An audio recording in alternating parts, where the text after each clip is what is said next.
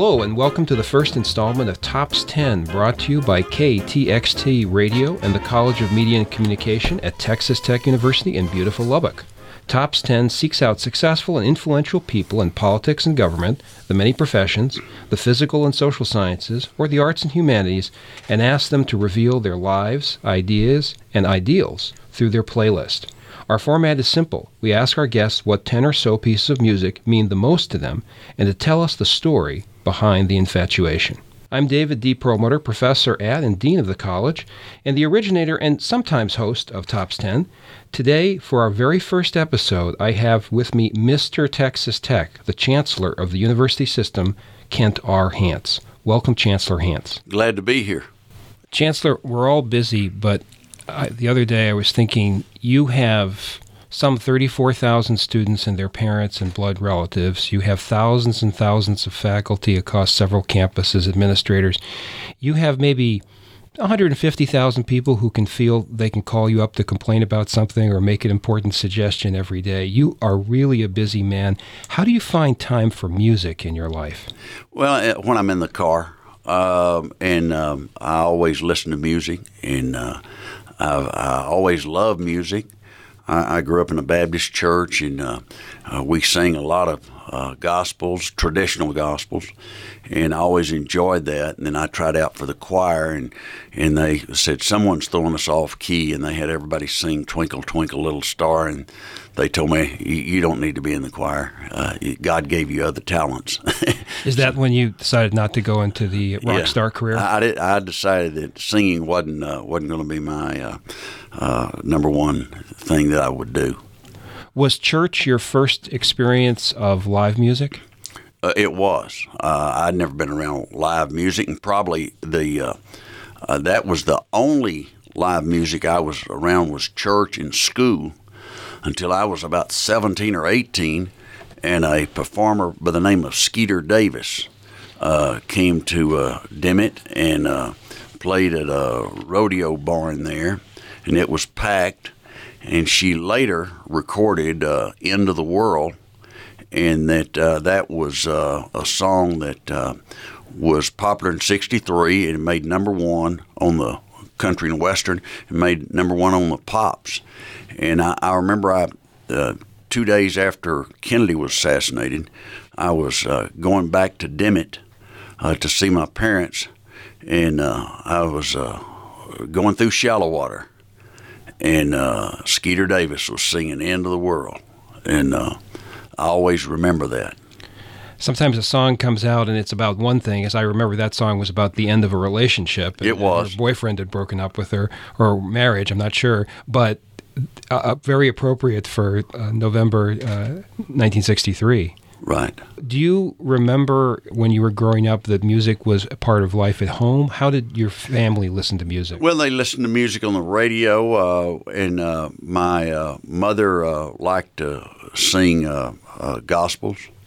And so, you know, whether it was What a Friend We Have in Jesus, or Blessed Assurance, or uh, In the Garden, Rock of Ages, all of them. I mean, we knew them all. And that uh, when we'd uh, go to church, sing them, you know, a lot of the people that weren't regulars would use a, a, a songbook, but the rest of us didn't. So she would just sing spontaneously during the day? Yeah. Like and, while doing the washing? Or, sure. Yeah. And there, in, in the, we were encouraged to join in or, you know, pick a song that we wanted to sing. I think a lot of our younger listeners are, need to have explained to them about a family actually group getting together in the same room and sharing an activity that is not electronic in any fashion. It, it is very difficult in this day and time to do that. I know when I was in Congress, we always had uh, dinner without the T V on and uh, and the children there, so that uh, you had some quality time together. Uh, you know, uh, quantity doesn't mean anything if you're uh, not uh, sharing that time with each other. You you are a man of faith as well as a man of business and a man, man of the profession. So I visited for the first time about a week ago the Kent R. Hance Chapel on campus. It's a beautiful building. It is a very peaceful interior. I went in there just to think, you know, I just have a few moments of think. There was somebody else there. Although I noticed that they got a cell phone call and rushed out the door. I think we should have we should have a no cell phone well, policy. Well, we'll probably put that up. Yeah. I hadn't thought about that. I also noticed that they were playing music yeah. there. From uh, at the chapel, um, from uh, eleven or eleven thirty until about one thirty or two, they play uh, traditional hymns and, and traditional songs that uh, you would hear in any church. Or uh, and I, I want to emphasize to people that uh, chapel is open to all faiths, and that uh, we've had uh, uh, weddings there. Uh, that we've had Christian weddings there, we've had Jewish weddings there, and so it's uh, it's something that is to be utilized by the community as well as the Texas Tech community, and and a lot of people will go in and just uh, you know, if, if whether they're a believer or not, if if they just meditate about what their day's about, to to have a little time to regain your senses.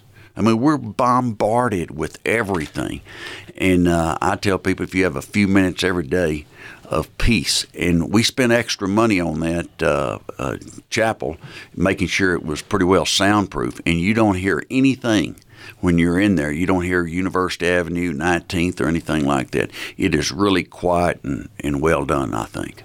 And you gave the principal gift for that chapel to be built, and I, I think it's it's made an impact on, on campus. I know I'm I'm going to try to get at least twenty minutes a week of peace, uh, and I think maybe that would be the only place on campus I could probably do I, it. I think it is a great place to do that. Now, uh, Chancellor, you and Katy Perry and Avril Lavigne have one thing in common, is that you started your love of music in church, and as you, as you mentioned.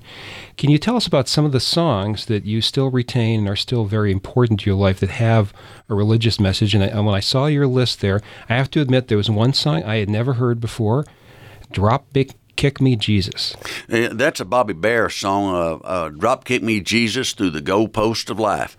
Uh, the when that came out in the sixties, that uh, early sixties, some of the radio stations in uh, uh, Abilene wouldn't play it because they thought it was sacrilegious. And it, it's the only song that uh, was ever on the you know top one hundred list in country and western and gospel at the same time. People didn't know where to put it. And and the message in that, uh, drop kick me Jesus through the goalpost of life, end over end, neither left to the right. And uh, th- those are great words. And that, uh, you know, it, it the Bible talks about uh, extremes one way or the other, and try to have moderation. And that's what that song's really talking about. And it comes from Bobby Bare, who I think is one of the great performers of all time. And I've visited with him over the phone before. He's friend of the Corbins, an old radio family that lives here in Lubbock. And uh, Bobby Bare, uh, he, uh, his mother died when he was little. His dad abandoned him when he was twelve or thirteen, and uh, he uh, started out and joined the Navy, you know, uh, when he was seventeen, and he, he had had a guitar that somebody had given to him when he was young, and he played that guitar, and he started singing. He's had some popular songs, uh, Detroit City, uh, five hundred Miles Away from Home, The Streets of Baltimore. Probably some people will say, well, I've never heard of any of those. And uh, Bobby Bare, if I've got time for one quick story, uh, Bobby Bare got a call. He wrote a song, and uh, it was called God Bless America Again. And he got a call from a lawyer in New York City and said, uh, uh, Mister Bare, I represent Irving Berlin. Do you know who he is? He said, yeah, he's a songwriter. He's, he's a dang good one, too. And he said, well, you have infringed on his rights. And he started talking to him, and Bobby Bare said, no, it's a different song. It's called God Bless America Again. And so they kind of got into it. And, and finally, Bobby Bare said, are you telling me you don't like my song? And the guy said, uh, he said, are you telling me Mister Berlin, Irving Berlin, doesn't like my song? You don't like my song? He said, they're an infringement on his rights. And he said, well, maybe he'll like my new song. He said, what is it? He said, it's uh, I'm Dreaming of a White Christmas Again. Yankee Doodle Dandy Again. And he named every Irving Berlin song that he could think of and put again on then. Finally, the lawyer hung up and never did call him back. They, I guess they probably thought he was a nut or something. They just gave up on it. That is a completely original way to deal with litigation issues. Yeah, well, he, he, you know, Bob Bare did a great job of it, and and uh, but he, he is a great entertainer. Drop kick me, Jesus, through the goalposts of life. End over end, neither left nor to right. Straight through the heart of them righteous uprights. Drop kick me, Jesus, through the goalposts of life. Make me, oh, make me, Lord, more than I am. Make me a piece in your master game plan. Free from the earthly tempestion below. I've got the will, Lord, if you got the toe. Drop kick me, Jesus, through the goalposts of life. End over end, neither left nor to right. Straight through the heart of them righteous uprights. Drop kick me, Jesus, through the goalposts of life. Now you have several other songs which also have that message of putting yourself in the hands of a higher power, a greater power. Uh, Blessed Assurance was one that you told me about, and that has really a very similar message of saying, uh, if I believe something, then I will be taken care of it. I have to have that faith and trust. I think that uh, that's a great song. Alan Jackson has recorded a gospel al- album, and uh, on Blessed Assurance, um, it it was um, um, it was written by Fanny Crosby, eighteen seventy-three. Fanny Crosby was blind. And uh, it uh, was put with music uh, that same year. Crosby was visiting one of her friends, Phoebe Knapp, at, at the Knapp's home, and they were having a large pipe organ put in. You know, people didn't have television or anything, and they had to entertain themselves. And if you if you'd made a little money, a pipe organ was a big deal because people would come over to your house and, and listen. And, and uh, anyway, the organ w- was incomplete, and they were still working on it. And so uh, the uh, uh, Phoebe Knapp used a piano and played a new melody she had written, whereas Franny, Fanny uh, Crosby was there, and she had written the words to Blessed Assurance, which was Blessed Assurance, Jesus is mine, oh, what a foretaste of glory divine. And that uh, she had uh, written that song, and so they put the music together with that song. And it's been one of the traditional hymns uh, that uh, has been recorded by all kinds of people uh, throughout uh, the nation. Blessed Assurance, Jesus is mine, oh, what a foretaste of glory divine, heir of salvation, purchase of God, born of His Spirit, washed in His blood. This is my story, this is my song, praising my Savior all the day long. This is my story, this is my song, praising my Savior all the day long. Now, you mentioned God Bless America, and I don't know whether people classify that as a religious song or not, but it's become sort of a national anthem. We have America the Beautiful, our official national anthem of the Star Spangled Banner, and then God Bless America. And as I understand it, God Bless America became very popular somewhat longer after it was written, especially before World War Two, when there was a period of real uncertainty, the middle of the, the Depression, storm clouds of war all over the world, democracy in danger. And here's Kate Smith sort of reassuring us that things can be better and will be better if we retain our American ideals. Is that an accurate? I think it is. Uh, Kate Smith, uh, boy, she could sing. She had quite a voice, and uh, we had a record by her uh, when I was little, and we had a record player, and and uh, play one at a time. And that uh, she was a favorite. Uh, we loved to hear her sing "God Bless America." I think that song and uh, the national anthem makes me feel of what a great country we have, but it also makes me uh, think about football season, because we always sing the national anthem before uh, a game. And that uh, I think those are two great classics that most people know, but the God Bless America is just a, a you know, a strong sounding song about uh, this country. God bless America, land that I love.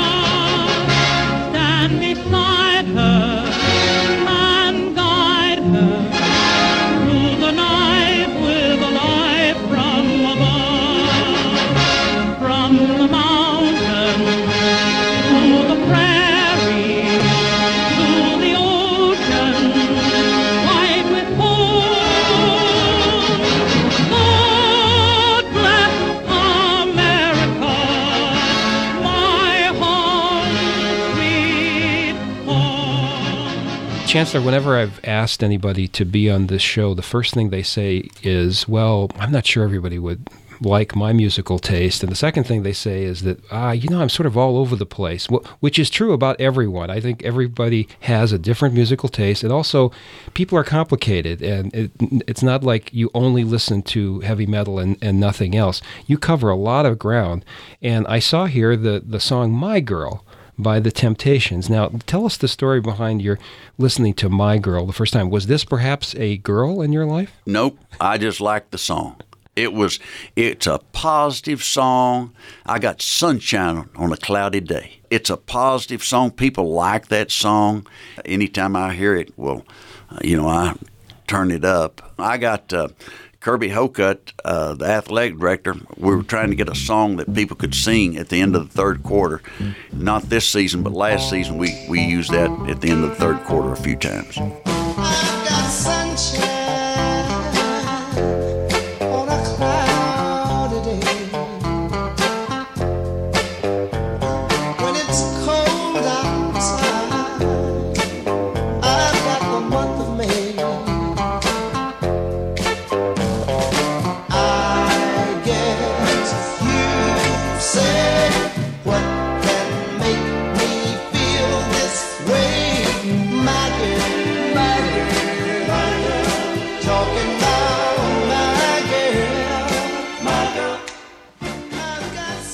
You were saying this was a great song. Obviously, a lot of the songs you think are great songs uh, are ones that are authentically great and, and have sold very well.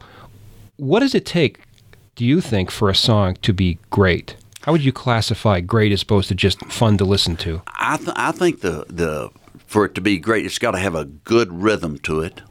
You know, I was talking about My Girl, uh, Smokey Robinson. A lot of people don't know that. He wrote that, produced it. And, uh, of course, it put Temptations on the map. It's their signature song. But I, I also think the words mean a lot. So for it to be a great song, it's got to have a good rhythm, good beat to it. And it's also uh, got to, got to have some words that mean something. Now, sometimes you'll have one that has such a good beat, it'll overcome the lack of good words. Or you may have one that, that touches you so closely on the words that overcomes a good beat. But to be a great song, I think it has to have both. And I think that's something that's true about the classic Motown. It's about country and Western and also religious songs, is that obviously people thought a lot about the words because they, they had to make sense and they had to get across the message of the song. Absolutely. I mean, they did. And, and uh, you go back to... Uh, whatever area, whether it's Motown or country and Western or, or whatever, there's just a lot of uh, a lot of soul in people when they write those songs, especially a lot of the older ones. Now, you have a job where on any particular day you might have to speak ten different audiences, very different, a group of lawyers, a group of undergraduates and their parents, a group of chemistry professors, and you can't give the same talk to everyone. You have to, like like any good communicator, whether it's a politician or a businessman or a university leader, you have to adapt to the message and the uh, the words especially to the audience. Uh, do you do you think that you're a songwriter? That you, some of the lessons from great songs you've taken into your life and your your speaking and your I don't know. I, I'm so uh, void of any ability when it comes to singing uh, that uh, you know I don't know that I could. I've never thought of that. I don't think it'd sell much, and I wouldn't give up my day job. But you do you do write. You write something for an audience. Oh, so you're, oh sure. You're aware. Uh, no, I do yeah. that all the time, and, and uh, I do it in my mind. Uh, you, you know, if I'm talking to certain groups, you, you may have some of the th- same themes, but uh, you're always going to have something different. In that um, I talk to a lot of groups at Texas Tech, and I, I emphasize the basic foundation of when I came here, and that was to establish forty thousand students on this campus by uh, uh, twenty twenty, and we're well on our way to doing that, and that's something the board backs, that uh, our new president fully backs, and there's double research and things like that. And so you make adjustments on the communication, but those are a couple of things. Sometimes you'll just mention them in going by. Other times you'll go into detail on it. Well, of course, before you came to Texas Tech, uh, you were most famous uh, both as, as a lawyer, but also as a politician, as a, a Texas state senator, a Texas congressman. Uh, can you talk about the role of music in in politics? I think um, I remember I, I did a, a book about the rise of political blogs, and I was interested that in um, two thousand four, which is the first campaign I looked at where social media became really important, uh, one consistent and uh, I guess completely understandable object of debate among people who were attending political rallies was what songs should be played. And so there was, for example, for Howard Dean, there was a big faction that said, we have to have uh, Creedence Clearwater Revival, Who'll Stop the Rain, and somebody else said, no, it's got to be Bob Dylan, The Times Are Changing. And they were very passionate about this. Did you did you think about music when you were in politics? What, what was your campaign theme song when you won an election or when you came out to, to give a talk? Now, you didn't play the guitar like Jimmy Davis did in Louisiana. In Louisiana, yeah. yeah. Louisiana, they've had some singing uh, politicians. Of course, they had uh, W. Leo Daniel in Texas that served as governor and U S senator, and he uh, had the Light Crust Doughboys, and they would go around singing all over the state, and you get to hear the Light Crust Doughboys, who were usually on at every radio station in the state at noon during the day. Well, you'd get to meet him, and, and it uh, so he, he was not qualified Uh, to be governor. He wasn't qualified to be a U S senator, but he won both. And uh, so as a result, the voters decided he was qualified. And uh, they based it uh, based on his singing ability. But I didn't have the, – the only thing that I would ever say that we had a theme uh, song and it wasn't planned at events is we'd get in the car, headed to another rally, and we'd start singing, On the Road Again, uh, just uh, Willie Nelson. On the Road Again, and uh, we'd sing that. When we would have uh, uh, rallies, and you might have a band there, uh, we always left it up to them uh, kind of what to play, but made sure that the band fit with the group. Uh, you didn't take a rock band to uh, do a uh, uh, fundraiser in Muleshoe or Dimmitt where I grew up. You had a country and western band. Well, that makes comp- complete sense. To be a politician um, and win, it's often said you have to be the most optimistic person in the race. People don't vote for somebody promising death, destruction, and gloom. With with, with the possible, people have often said the exception was Winston Churchill, but the fact is he actually lost the, the next election that he faced. So you've always been known as a chancellor and as a politician, as somebody who was very hopeful of saying, you know, there are big problems, but we can solve those problems. And one of the songs that you picked, I think, is probably the most famous so- optimistic song in the history of the world, and that's Louis Armstrong's What a Wonderful World. It came out in nineteen sixty-seven. Talk about a year where probably a lot of Americans, a lot of people around the world thought that there really wasn't much hope. Louis Armstrong was one of the greatest. I, I, I love that song, What a Wonderful World. And uh, it's a positive song. And, of course, in the sixty-five, sixty-six, sixty-seven, there had been so much turmoil.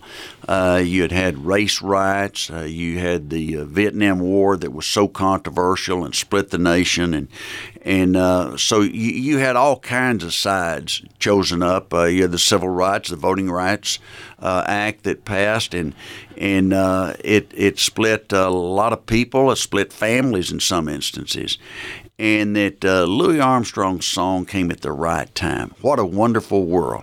And and I always uh, I, I've got that uh, on the D V D, and and uh, uh, I try to play it every once in a while before I go to bed. Uh, that uh, kind of settle things down, and they're not as bad as everybody will tell you. Uh, now in politics, I, I, there are certain people. Uh, I always tried to have a pretty positive attitude, and and uh, but uh, uh, Hubert Humphrey was always real positive about everything. Uh, Ronald Reagan was. Uh, Reagan uh, uh, was very positive, and then uh, I think my friend that I served with, Jack Kemp, always tried to be real positive. And that, uh, but th- in this day and time, uh, it's it's hard in campaigns to be real positive. Uh, because uh, people have found out that negative uh, will move polls and move people faster than positive. I see trees of green, red roses too. I see them bloom for me and you, and I think to myself, what a wonderful world.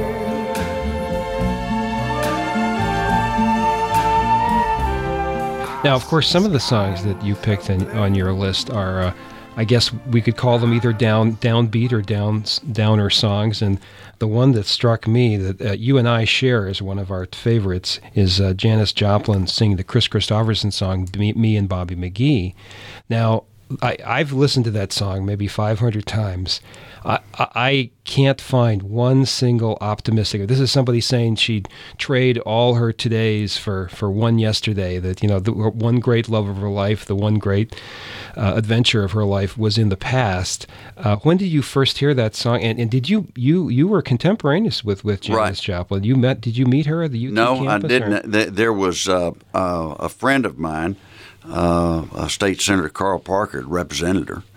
And uh, I was going to meet her at an event, and uh, something came up. I didn't get to go, and I always uh, regretted that.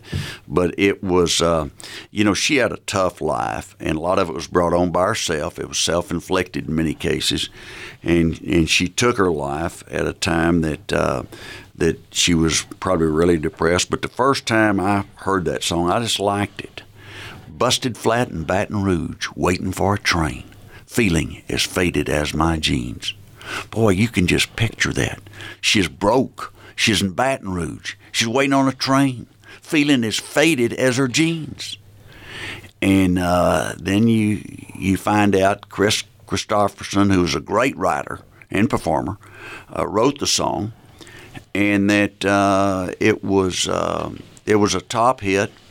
Uh, she recorded it, and that. Uh, You know, she went back to her high school reunion and was kind of ignored.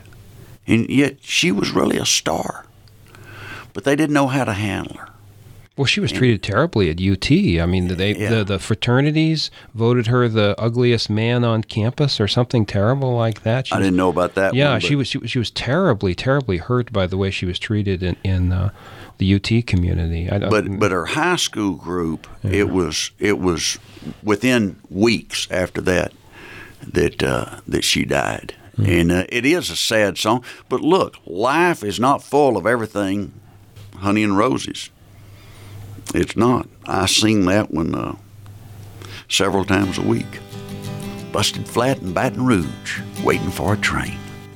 Busted flat in Baton Rouge.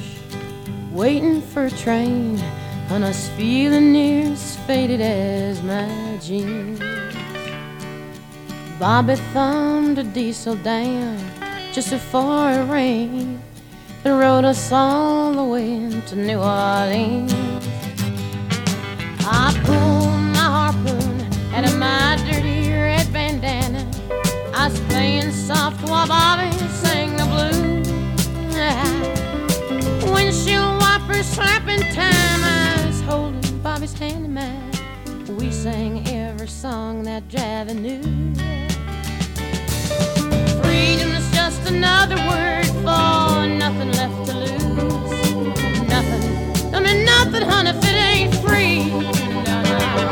Yeah, feeling good was easy, love, when he sang the blues. You know, feeling good was good enough for me.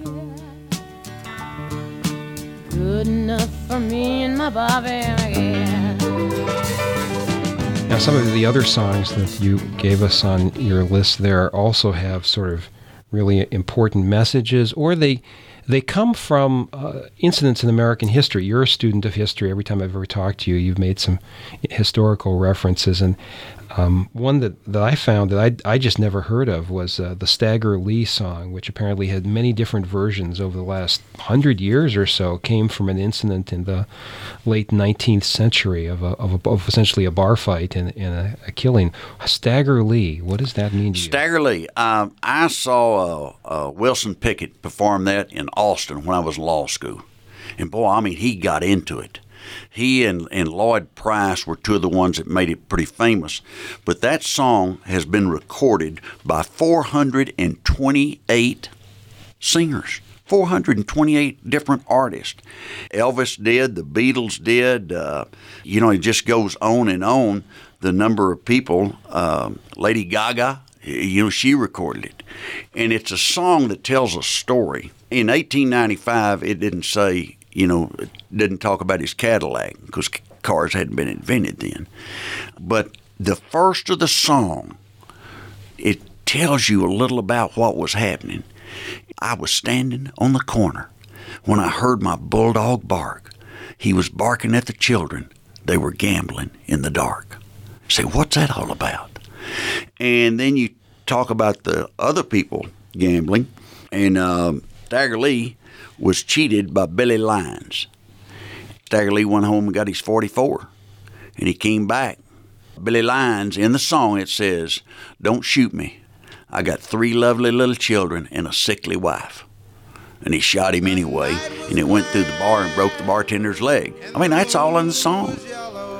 Stagger Lee, I think, is one of the classics, and I ask people if they've ever heard that, and uh, most of the time they haven't. I was standing on the corner when I heard my bulldog bark. He was barking at the two men who were gambling in the dark.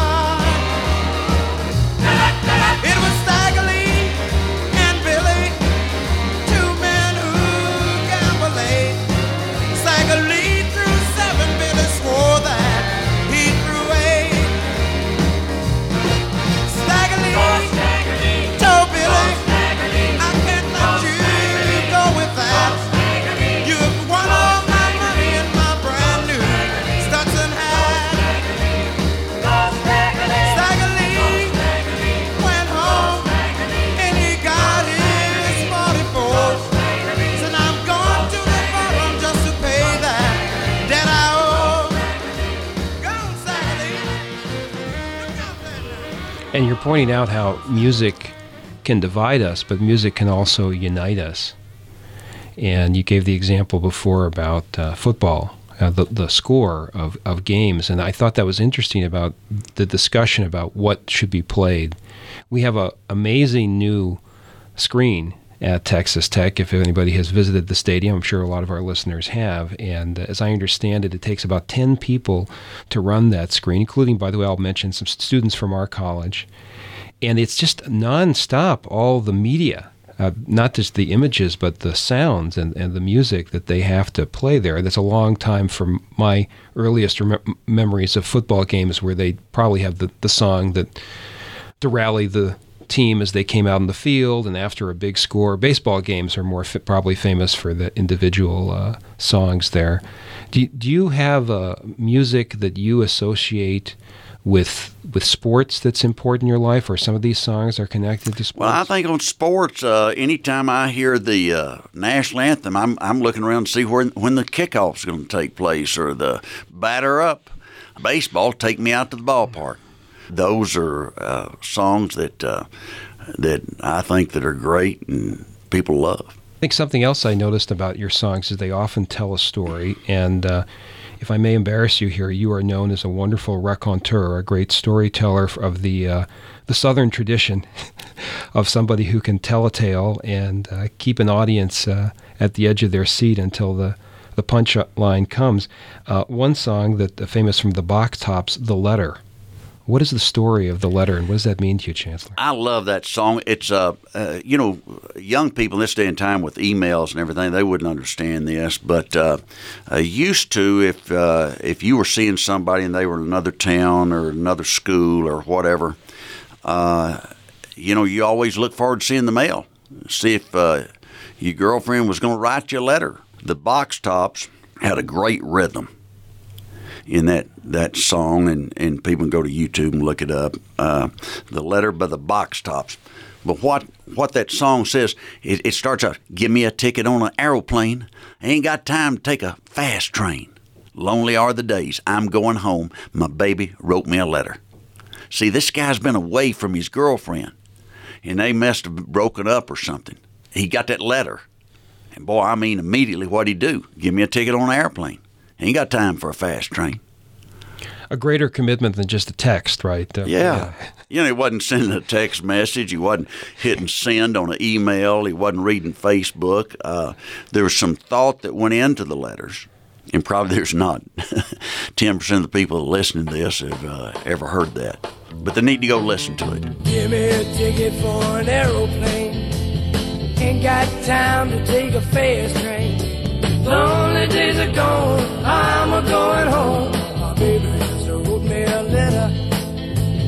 I don't care how much money I gotta spend. Got to get back to my baby. Lonely days are gone, I'm a-going home. My baby just wrote me a letter.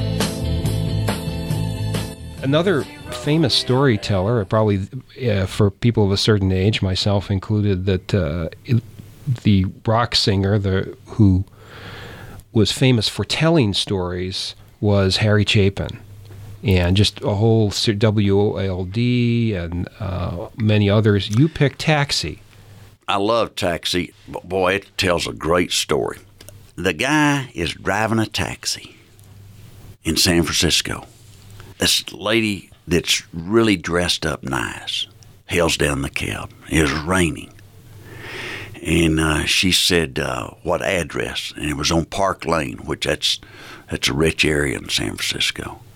And he looked in the mirror and he said, uh, don't I know you? She said, I don't think so. And then she looked at his license. And she said, how are you, Harry? How are you, Harry? He said, how are you, Sue?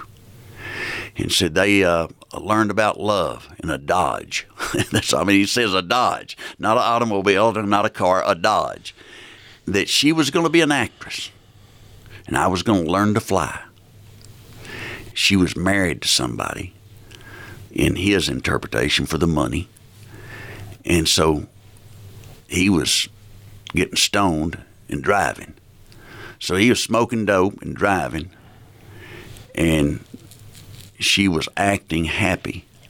So in a sad way, they got what they wanted. She was going to be an actress. Well, she was acting happy with somebody she didn't love. And he was going to learn to fly.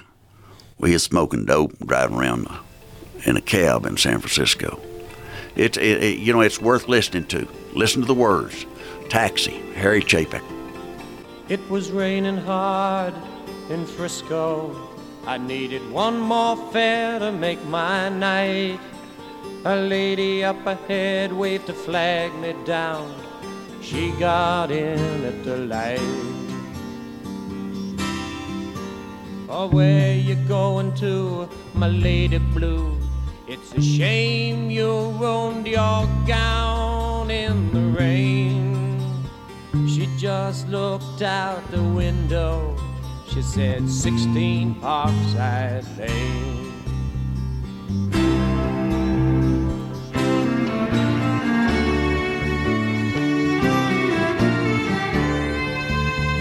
Something about her was familiar. I could swear I've seen her face before. But she said, I'm sure you're mistaken. And she didn't say anything more. It took a while, but she looked in the mirror. Then she glanced at the license for my name. A smile seemed to come to her slowly. It was a sad smile just the same. And she said, how are you, Harry? I said, how are you, Sue? Through the too many miles and the too little smiles, I still remember you.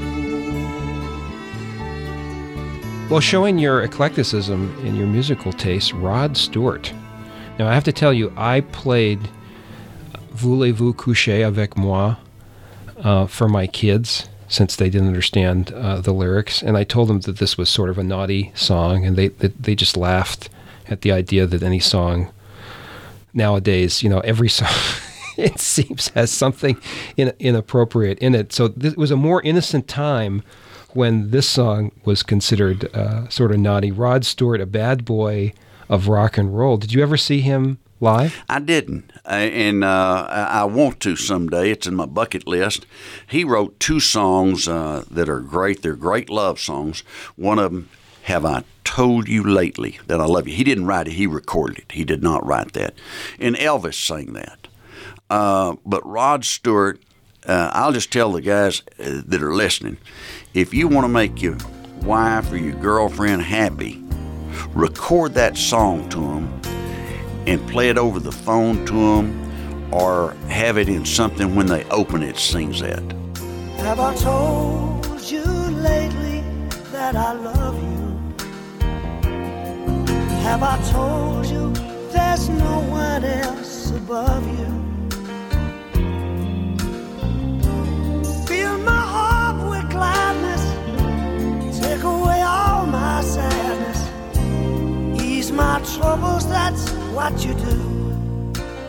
Rod Stewart's been, you know, famous, and he's had, uh, uh, like all people that, that have been in, I, I shouldn't say all, a lot of people that have been in the music business, their lives are not, are not easy uh, for one reason or another. And but, but Rod Stewart, I mean, he touches your soul in that. And then it, the other one that he made that is so great is You're In My Heart. He sings, "You're in my heart, you're in my soul. Bless the day that we can go uh, grow old." Uh, uh, paraphrasing some of that, but uh, he he was good, and uh, he can put on a, a good show. You're in my heart, you're in my soul. You'll be my breath should I grow old. You are my lover, you're my best friend. You're in my soul. Chancellor, have your musical tastes changed over your lifetime? There's this interesting research called generational preferences that says basically what you grow to love between the ages of, say, fifteen and twenty-nine, you're probably going to like that for the rest of your life, whether it's food or uh, movies or or music. Have your tastes changed from your youth? Or are there are there new songs you're listening to now and acquiring them into your playlist? There'll be some new songs, but I, I primarily uh, like uh, I like the old songs that I grew up with. I'll listen to the sixties, fifties, sixties, seventies. I'll listen to country classic. I'll listen to traditional religious. Uh, or I'll listen to easy listening, or as my kids and grandkids would say, elevator music. But I, but I like to hear uh, uh, easy listening with some of these songs that I mentioned. You know, I, I would say my tastes have not changed. Good. Mine haven't, haven't either. Uh, one, talk about somebody who's uh, has a reputation of, of being um, straight country is George Strait. George Strait, probably one of the most uh, famous uh, ballad and story singers, uh and local song, Amarillo by Morning. That was a song that was written by Terry Stafford. Uh, Terry Stafford was born in Hollis, Oklahoma, just kind of across the line. It's in southwestern Oklahoma. And Terry Stafford, he recorded the song. He uh, recorded that in the early seventies, and he was living in Amarillo at the time. He went to Amarillo Paladera High School. He he went to uh, Hollywood. He had played different places in uh, different honky-tonks. He was a guy that, for the people that knew of him, he was big time. He wrote a lot of country and western songs. But he, he played the, uh, he had that song, Amarillo by Morning. It sold a little, but not much. And ten years later, George Strait, in uh, nineteen eighty-three, eighty-four, he took it to number one, and it stayed at number one for a long time. Uh, I hear this song, I think about running in a campaign. I ran in a Senate race in eighty-four, and that uh, we'd do tours around the state. We'd have a King Air airplane. We'd stop in major media markets. The next to last stop, last stop would be Lubbock, because it was home. Next last stop was always Amarillo. And I always think about that. Amarillo by Morning, up from San Antonio. You know, he's broke. He's a cowboy. I mean, uh, it's not a glamorous life if you listen to his words. And uh, but it's uh, it's it's great music. I think I think it's one of the best country western songs ever recorded. And I, I saw a couple of years ago it was listed as the twelfth best country and western song of all times. Amarillo by Morning. Amarillo by morning, up from San Antone. Everything that I got is just what I've got on. When that sun is high in that Texas sky, I'll be bucking at the county fair. Amarillo by morning, Amarillo, I'll be there. You've given many examples of songs that have been recorded, covered by numerous artists, but only one has the breakthrough where it becomes famous. Why do you think some people can take a song, even not their own song? I mean, the original artist isn't isn't famous for it, but somebody else comes along and does it, and somehow that becomes the signature of that song. There's been a lot of songs somebody to write. Uh, you know, John Denver, uh, who was a fraternity brother of mine at Texas Tech, his name was John Duchendorf. He's a member of Delta. Why would he Delta. possibly change that? I have no idea. Uh, you know, Were you the t- one who said maybe? No, yeah, actually, you, as I understand it, you said John Detroit might be the really. The, uh, no, no uh, or John Lubbock. The, uh, John you know, Lubbock. That wouldn't have done it. But uh, he wrote a song called "Leaving on a Jet Plane," and he and uh, he told me. Uh, in uh, I was in Austin. He called me. He was in California. He said he had written a song that was going to be famous, and uh, leave it on a jet plane. Well, that doesn't mean anything, you know. Okay, so what? I said, who's going to sing it? He said, Peter, Paul, and Mary. And they were the hottest trio, the hottest folk song group in the nation in the sixties and early seventies. And I'm thinking to myself, if they're going to record it, that's big time. And then he later recorded it. But you, uh, uh, Annie's song is one of the great songs that he wrote. And he also uh, wrote and sang I'm Sorry.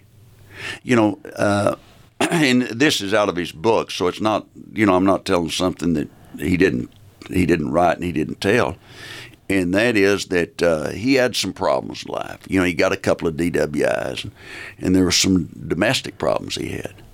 And he wrote a song called I'm Sorry. And that song says, I'm sorry for the way things are in China. I'm sorry for this, I'm sorry for that, I'm sorry for that. But most of all, I'm sorry for myself because I'm without you now. She left him. I'm sorry for the way things are in China. I'm sorry things ain't what they used to be. More than anything else, I'm sorry for myself. You're not here with me.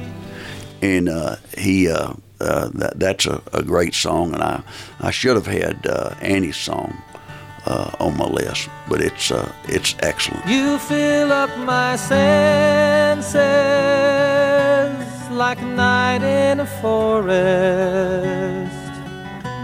like the mountains in springtime, like a walk in the rain, like a storm in the desert, like a sleepy blue ocean. You fill up my senses, come fill me again. And the final song, And and I think this is one probably I could even get my uh, young children to listen to because they like songs that have a, a great beat. All Shook Up. You know, I love that song. Elvis came out and made it famous. I'm in love. I'm all shook up. My hands are sweating. My knees are weak. Shaking like a leaf on a tree. I mean, uh, he tells a story there. I always liked that song. And that there's been other people record it. Not long ago, I'm watching football with my grandsons late, and uh, it was uh, the den and the kitchen are next to each other. And so I'm going to the kitchen, getting something, and I hear, I'm all shook up. It was by a woman that, that, that I didn't know who it was. It was a female voice. And uh, it was a real sexy type voice. And I said something about, who is that? Somebody, they were watching T V, and they kind of giggled and laughed. I go back in just as they were, and Avila, who is a great singer, was singing I'm All Shook Up. And what it is, it's an ad for condoms. And uh, and I thought to myself, there's a song that someone has taken and tried to use it for commercial purposes. And it makes me think back several years ago, Alan Jackson had a song called Mercury. I'm going to drive my Mercury. And uh, Best on the Road. There have been a few songs that someone could take and they could make it a commercial. Not many, but a few. And then you see some that come up from time to time uh, that will advertise some car or something. They had one uh, that Volkswagen had, uh, Working Man. And they played that for a while. But Mercury, the funny thing about it, Mercury, the car, a uh, Mercury car dealer told me that they tried to get Mercury when that song first came out to buy the rights on it. And it, it hung around for a long time, and then uh, Alan Jackson sang it. See, you or I could go out and sing something, and nobody would listen except their families. But if Alan Jackson, George Strait, somebody like that records it, they're going to listen. Oh, well, bless my soul, what's wrong with me?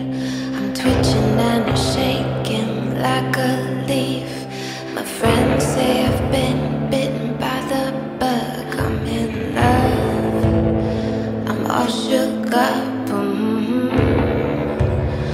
Oh, yeah, yeah. You announced uh, about a month ago that uh, you were planning to retire.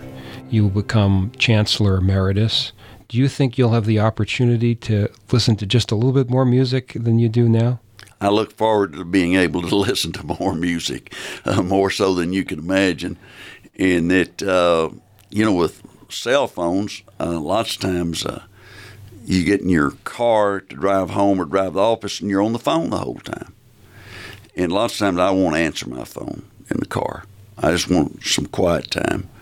I'll turn it off, and uh, so I can listen to some real music. You know, one thing you always have to remember, if you get a good beat song that's positive and everything, if you're not careful, you get a speeding ticket because you start driving a little faster.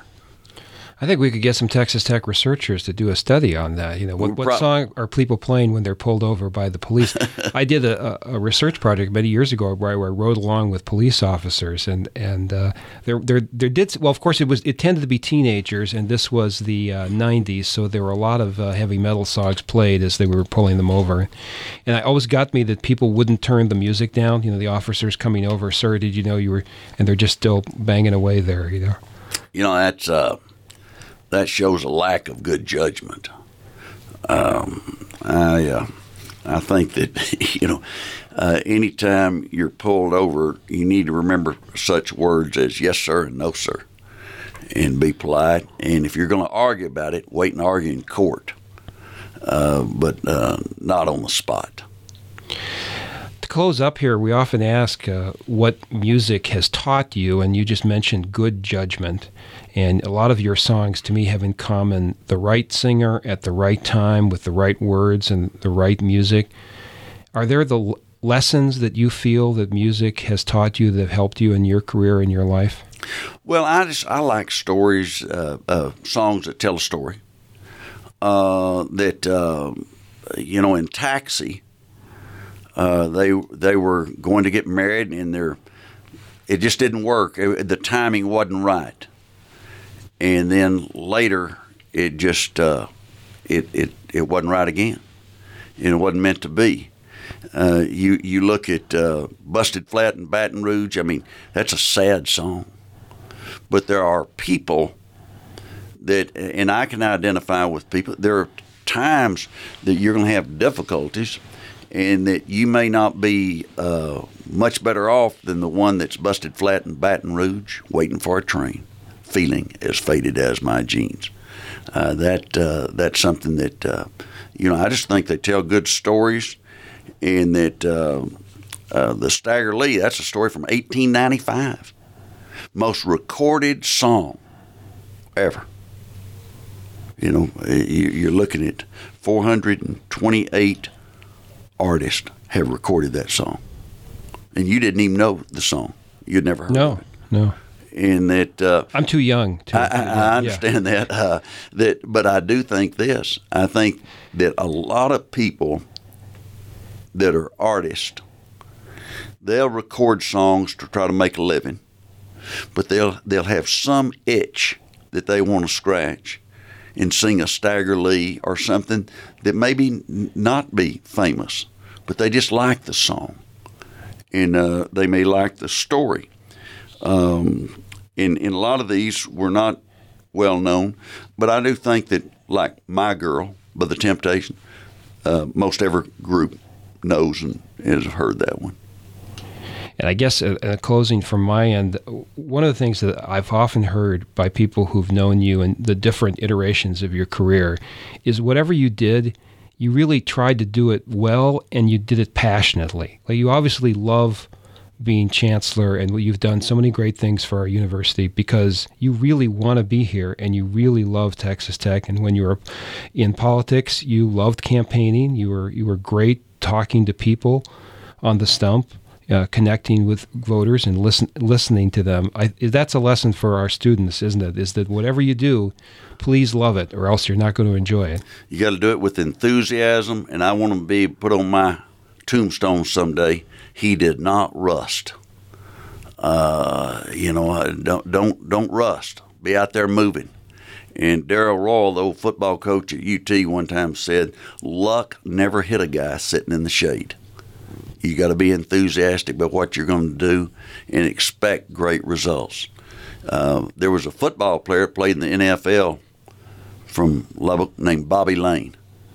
And Bobby, he was a character, but uh, someone said about him, he he always, you know, he was always optimistic. He thought he could, you know, if they, if they were behind twenty points, he felt like that he could rally them. And they they were talking about how optimistic he was, and they said when he walked in a grocery store, immediately he thought he was the best shopper there. I like that. Well, thank you. Chancellor Kent R. Hance, thank you for joining us at Tops ten, and enjoy your listening. We will too. Okay, thank you for having me, and uh, we're glad to have you, Dean. And uh, we uh, you replaced a great one, but you're going to do just as good, if not better. I've got a good playlist. Thank you. Thank you.